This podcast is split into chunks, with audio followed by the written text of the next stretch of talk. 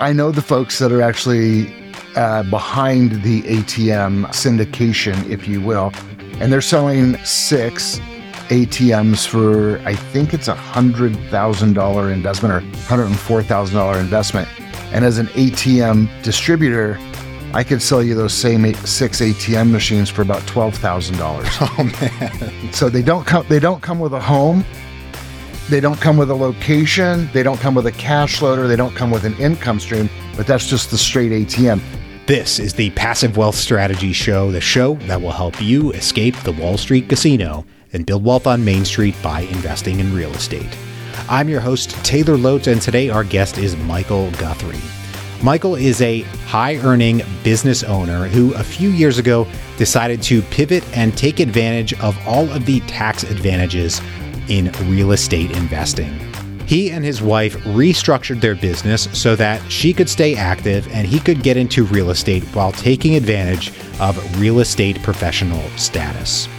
Their active business is an ATM distribution business, and we dig into why they went for multifamily investing rather than ATM investing, which has gotten incredibly popular in recent years. But why didn't they go that way? Well, we're going to talk about that. We're also going to discuss the steps that they took so that they could qualify for real estate professional status and take advantage of depreciation and write that off against their active income and so much more. So, for high earning business owners out there who want to take advantage of everything that's out there in real estate investing, this is the interview for you to tune into. It's a great one. You're going to learn a lot. Once again, I'm your host, Taylor Loht. I'm a real estate investor and I focus on multifamily and self storage investing. To date, I've acquired, partnered on, invested in, or otherwise had a hand in over $250 million of commercial real estate acquisitions. If you'd like to learn more about potentially investing with us on a future deal, just go to investwithtaylor.com, schedule a call, and we will look forward to speaking with you soon. Don't forget to subscribe and catch us here every weekday. Right now, once again, our guest is Michael Guthrie. Let's go. Michael, thanks so much for joining us today. I'm excited to go through your journey of building up your portfolio and then selling it off so that you could pivot asset classes. But before we get into that, can you tell us a little bit about yourself, where you're from, and what you're investing in today? So I am currently from Scottsdale, Arizona. I lived a spell in California and Spokane, Washington. I own and operate an ATM distributorship nationwide, and we've been using the cash flow from that to go into real estate investments. And uh, we started out by buying single family homes. We grew that to about seven, and we've exited those and moved completely into multifamily investing at this point in time and just started to grow that pretty significantly over the last three years. I love to talk ATMs. We will certainly uh, try to circle around to that here during our conversation. But building up those initial seven units before you pivoted into apartment complexes, tell us about that and getting started as an investor. So we were started to make a lot of money in our ATM company, and I'm just going to share that because that's part of what my journey. And started to have tax implications, so we decided to invest in real estate to start getting some ability to eliminate some tax while growing wealth at the same time. And my wife, I got to grant her credit because it was the same in the ATM business. If she told me if I didn't eat, sleep, and breathe that we couldn't do it. And she said the exact same thing when we got into real estate. One day we bought a duplex. Literally two weeks later, we bought a couple more homes. And then we ended up like three or four months later, like literally within a six month period, we owned all seven properties that we ended up having a single family rentals for about 10 years. Great. Okay. So at what point did you start having misgivings about that strategy and start considering changing your investment method? When I actually figured out that I could actually invest into multifamily, we were we had joined uh, Tony Robbins Platinum Partnership back in 2019. Met a couple people that had been doing multifamily for a while. Figured out we could invest in those properties li- as limited partners, and we started to place some capital into those investments, and that's what really got us excited about the multifamily space. Okay. So I think a lot of folks, when they decide they want to pivot from one real estate asset class or strategy into another, can get put off by things like capital gains taxes or depreciation recapture. And they might look at things like 1031s and everything else like that. How did you work through that process in your own mind and get comfortable with any potential tax implications or you know anything you were looking at in making the shift? That's a great question. So me and my wife own the ATM company together and we decided to remove me from the ownership piece of that company, take me off of payroll and make me the true real estate professional so that all of my K1 losses could offset her active income.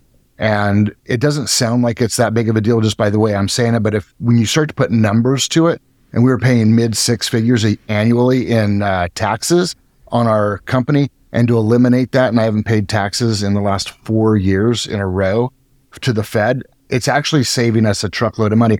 Although, as you're saying, you're, there's going to be a recapture time frame. When, if and when that happens, we'll deal with that. But I think there's other avenues out there, investing wise, where you can still continue to kick that can down the road while still collecting a little bit of passive income. So when you made those that first pivot over into multifamily, though, had you switched over to uh, real estate professional status and taken that step, and you know, selling the seven units and getting in your first apartments, or you know, were you able to use depreciation and all the accelerated depreciation and everything from those first apartment acquisitions to offset? We were able to offset it because we already, we had single family properties that we owned outright, so all of that was passive income. So in 2019, when we jumped into the multifamily space, the K1 losses actually offset all the passive income from our rental properties. And at that point, we had gotten with a new CPA who we consulted with on what we should do. And he's the one that came up with the plan that since we own the company, we could divert my salary to my wife and take me off of payroll. And then I could actually become the real estate professional. So we got into more and more real estate investing going forward so that we could actually offset her active income with K1 losses. Nice. Okay. I speak with a lot of folks, a lot of high earning married couples who are paying huge tax bills and want to take advantage of real estate professional status. But in my opinion, oftentimes they can wind up letting the tax tail wag the dog and just look for something that will give them the maximum deduction rather than looking for a good investment that provides these tax advantages. They put the tax aspect first. How did you avoid that potential trap? I try to find investments that are actually going to cash flow. So I'm getting a little piece of both sides, the tax advantage and the income, because I'm looking to replace, I'm looking to grow that piece of passive income so that I can actually spend more time uh, away from actually the office. So for me, I don't let that piece dictate my full investment strategy. And I'm actually doing some triple net leasing, which there's not a whole lot of tax strategy there, but completely more cash flow side available to that. But I do have a decent size Rolodex of folks that focus almost solely on the tax strategy. So the, the proverbial tax deferment, tail wagging the dog, is alive and well out there. And I don't know that that's the best strategy, but some people take it right now as their only strategy. Yeah. So, as far as qualifying for real estate professional status, what have you done to meet the hours? I mean, you got yourself out of the other job, which is is great, but there's a to get 750 hours a year requirement, a few other things involved. So, how have you kept yourself busy and you know qualified for real estate professional? That's a great question because it's not just the 750 hours. You actually have to have significant, you have to have some duties on some of those properties that you're actually owning. And as a general partner, and 12 of those multifamily deals, and a general partner on a couple of the triple net deals that I'm doing, that allows me to continue to become the real estate professional because this is all I focus on is the passive investing side and finding new opportunities to bring investors to invest in. So I'm very curious, being a, an ATM distributor, ATMs have gotten very popular in recent years, kind of in this real estate syndication space, if you will. It's kind of hard to throw a rock without, you know, running into an ATM investment guy. But what I'm getting out of this is that that is not your investment strategy, although you at least formerly you sold those ATMs. Now you, well, your wife technically sells them, but you get the point. How did you?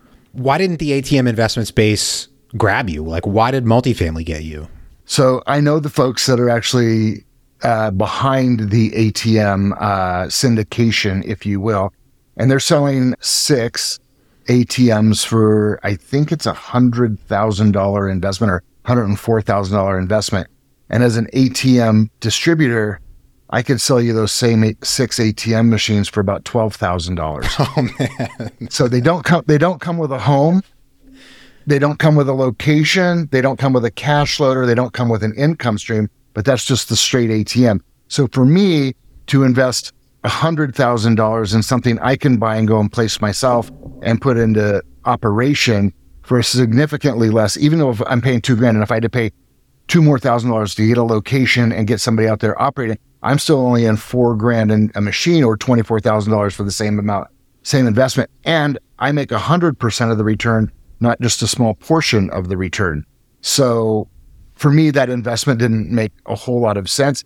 Although I do have a number of investors that invest in the multifamily space that have put millions of dollars into those ATM syndications. And I think they get more popular as the year gets long. And I think we're starting to get towards the end of the year. We have five months left. And I think we get come October, November, December, and there's not a whole lot of multifamily deals happening this year. I mean, literally in Texas, 80% less deals happened this year so far than the, through the same exact time last year. So there's not as many people trading properties so that you could trade into your depreciation and or your cash flow aspects. So I think the ATM space is going to play a big role again this year because the company that's doing the syndications is actually taking that money and buying up smaller ATM routes to consolidate that industry. And they've done a very good job of doing it. And the depreciation is worth the worth the dollars you put into it. But it sounds like you to use a, you know, whatever analogy, you know how the sausage is made a bit too much as far as ATMs go, so that kind of keeps you out of it a little bit. It does. Although the cash flow's uh, pretty good on the returns, my only quandary is with that is what happens when they get to the size they want to get to and then they sell that portfolio business do are you done with your your returns because they no longer own that piece of equipment? Are they forced to pay that piece out? I don't know what what's the uh, what's the downside to that other than what happens if uh, the government goes to a digital currency and we no longer use atms what happens at that point in time? I mean those are things that we're con- we we look at even on our atm business. What happens when currency, the fungible dollars that we hold in our pocket, when they go away, what are we actually going to do?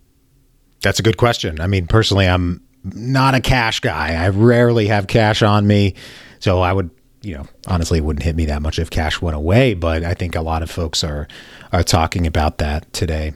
I'd like to dig even more into this idea of real estate professional status and more specifically how you've worked with your uh, CPA or tax professional to like make sure you qualify because I've been told by CPAs that I've spoken with that the IRS guards real estate professional status very tightly. They won't just let you have it, and your odds of being audited can go up pretty high if you're claiming it and all every everything along that.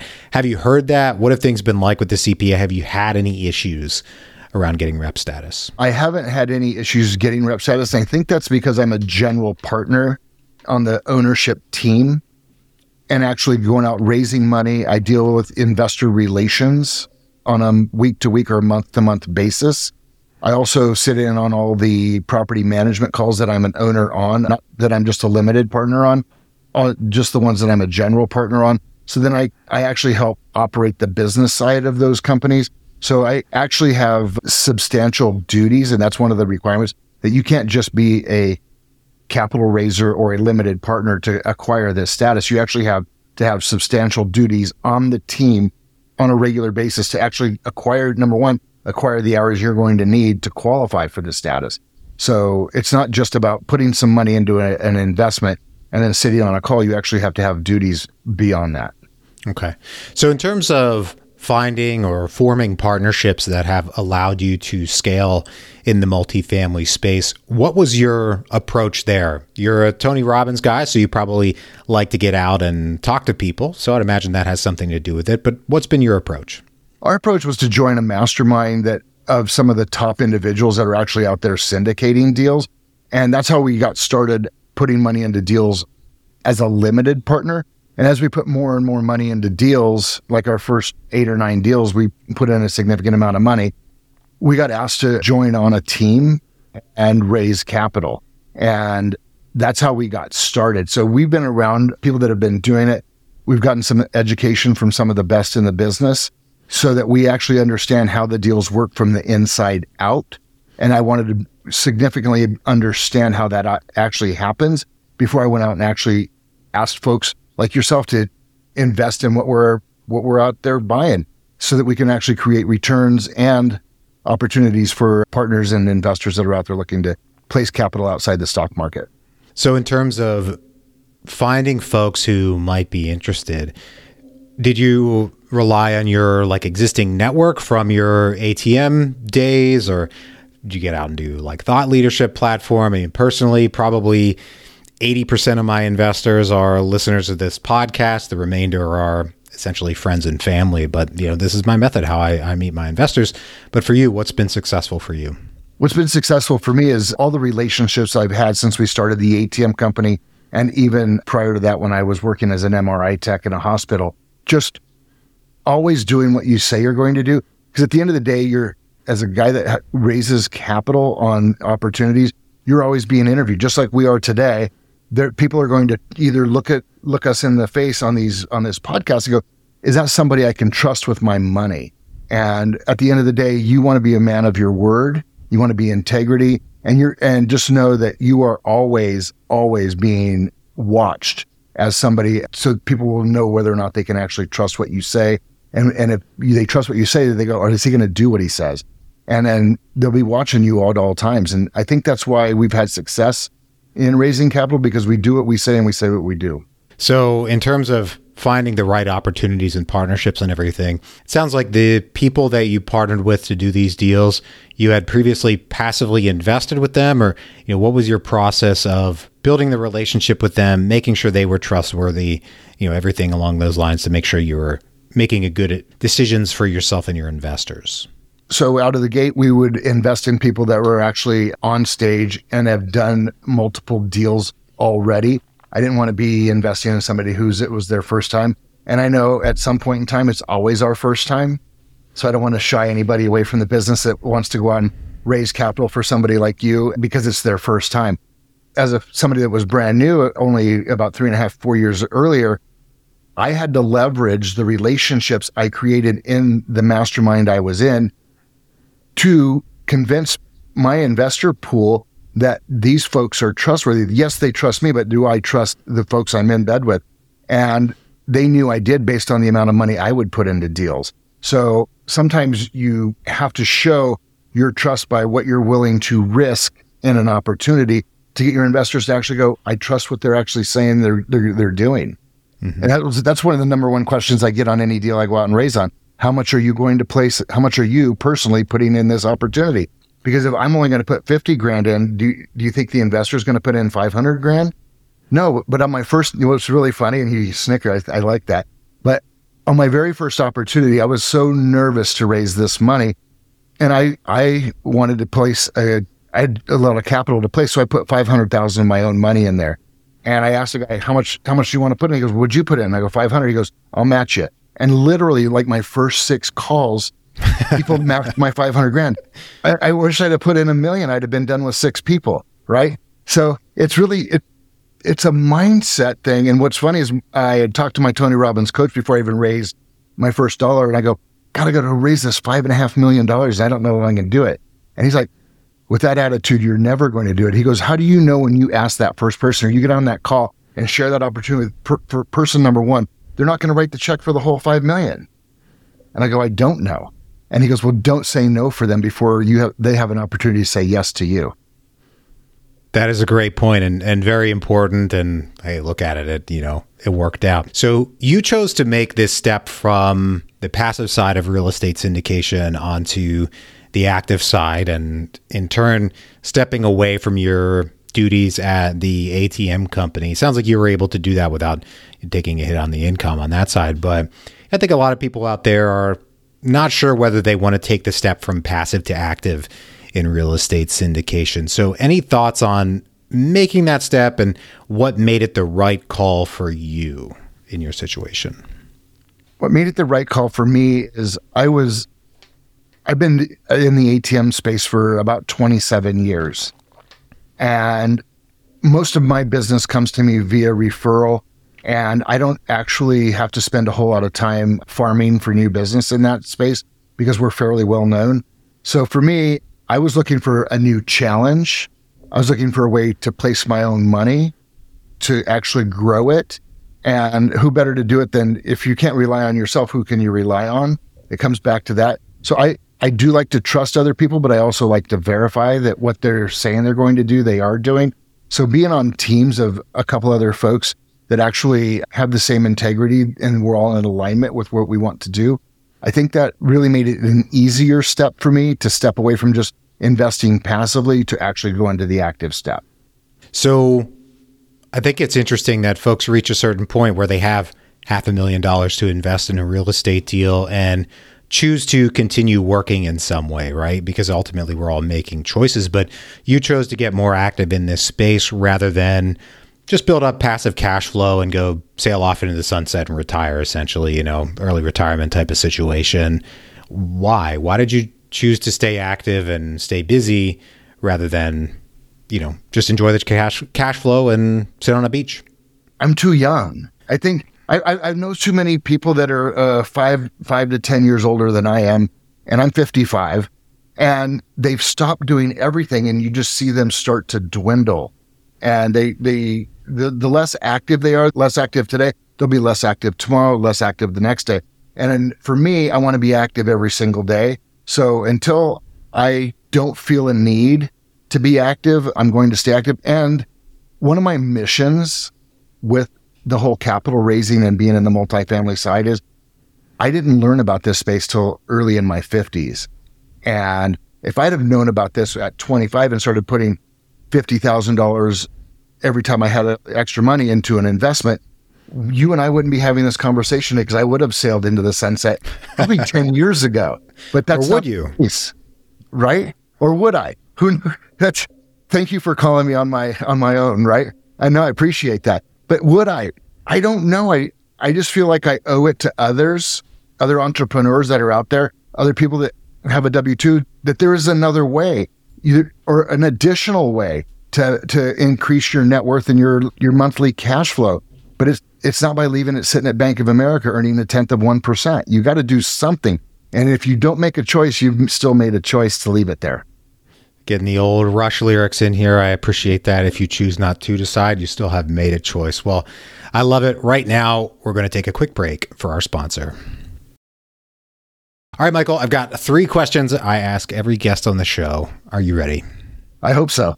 Great. First one What is the best deal you've ever done? So, my very, the, the best deal that we've went full cycle on so far was the very first one I got into. I put in $50,000 in December. I think it was December of 18 or December of 19. And January, it would have either been 21 or January of 20, depending on which year we got into it. We got our money back and we were collecting a $600 a quarter distribution on a $50,000 investment. And we, du- we doubled our money in 14 months. That's the best opportunity I've been into. I'll leave it at that. That's, that's been the best one so far, but that's the only one we've exited. So I mm. that's the one I can speak of. Yeah, great time to be in the market and you know exposed to growth in the market and you know and the right opportunity can can do great things. So we had the best deal. Now we go to the other side of that coin, the worst deal. What is the worst deal you've ever done? The worst deal I ever done was getting into a partnership too soon with somebody I didn't know 110%. We're still in that deal today. It's still making money. It's still cash flowing. But when you jump into a deal uh, as a partnership, and we were a third, a third, a third, so we're all equal partners, and one of them was not as team oriented as the rest, they could be a hard pill to swallow. But as a as a partnership, and with three of us, two of us can actually sort of corner that one, that person or that entity, and actually keep them in their box, if you will, so that they they don't interrupt the flow of what actually has to happen for the opportunity to continue to soar and make more money. So the worst deal is getting for me has been getting involved with somebody a little too quickly because I might have been a little more. I wanted the I wanted the, the that complex, but I, I probably should I probably could have picked a better partner. Getting letting somebody else be on my team too quickly can be a big drag. Yeah. My favorite question here at the end of the show is what is the most important lesson you've learned in business and investing? Take your time and do your due diligence, but make a decision. Because I've passed on a couple opportunities that I probably should be in, but not every opportunity is going to be the best one. So my advice is do your due diligence, but then make a decision because some the, a lot of these deals when they go out to fund fill up before you can, if you take too long before you can actually get in. And the best thing, the best thing that's happened for me in this whole space is raising capital is funding a 12, 13 million dollar deal in 11, 12 hours by just having a webinar and people just going right in. And then the next day uh, you get an investment that was on the webinar and you go, Hey, I, I can't get into the, the portal. It's been closed because we're oversubscribed. And so it makes uh, for a good opportunity for the next one. But that's what I, I really appreciate about this business is there's always going to be more opportunities. You just have to be waiting for the right one and then be ready to move. Nice. I love it. Well, Michael, thanks so much for joining us today and sharing all these lessons. If folks want to get in touch, where can they find you? So it's really interesting. I, I, I have a ton of friends that are in the syndication business, and you could call them and you can't reach them on the phone. So for for me, 2023, 2024, and 2025, my words are be available. So here's my cell phone. It's 509 270 6701.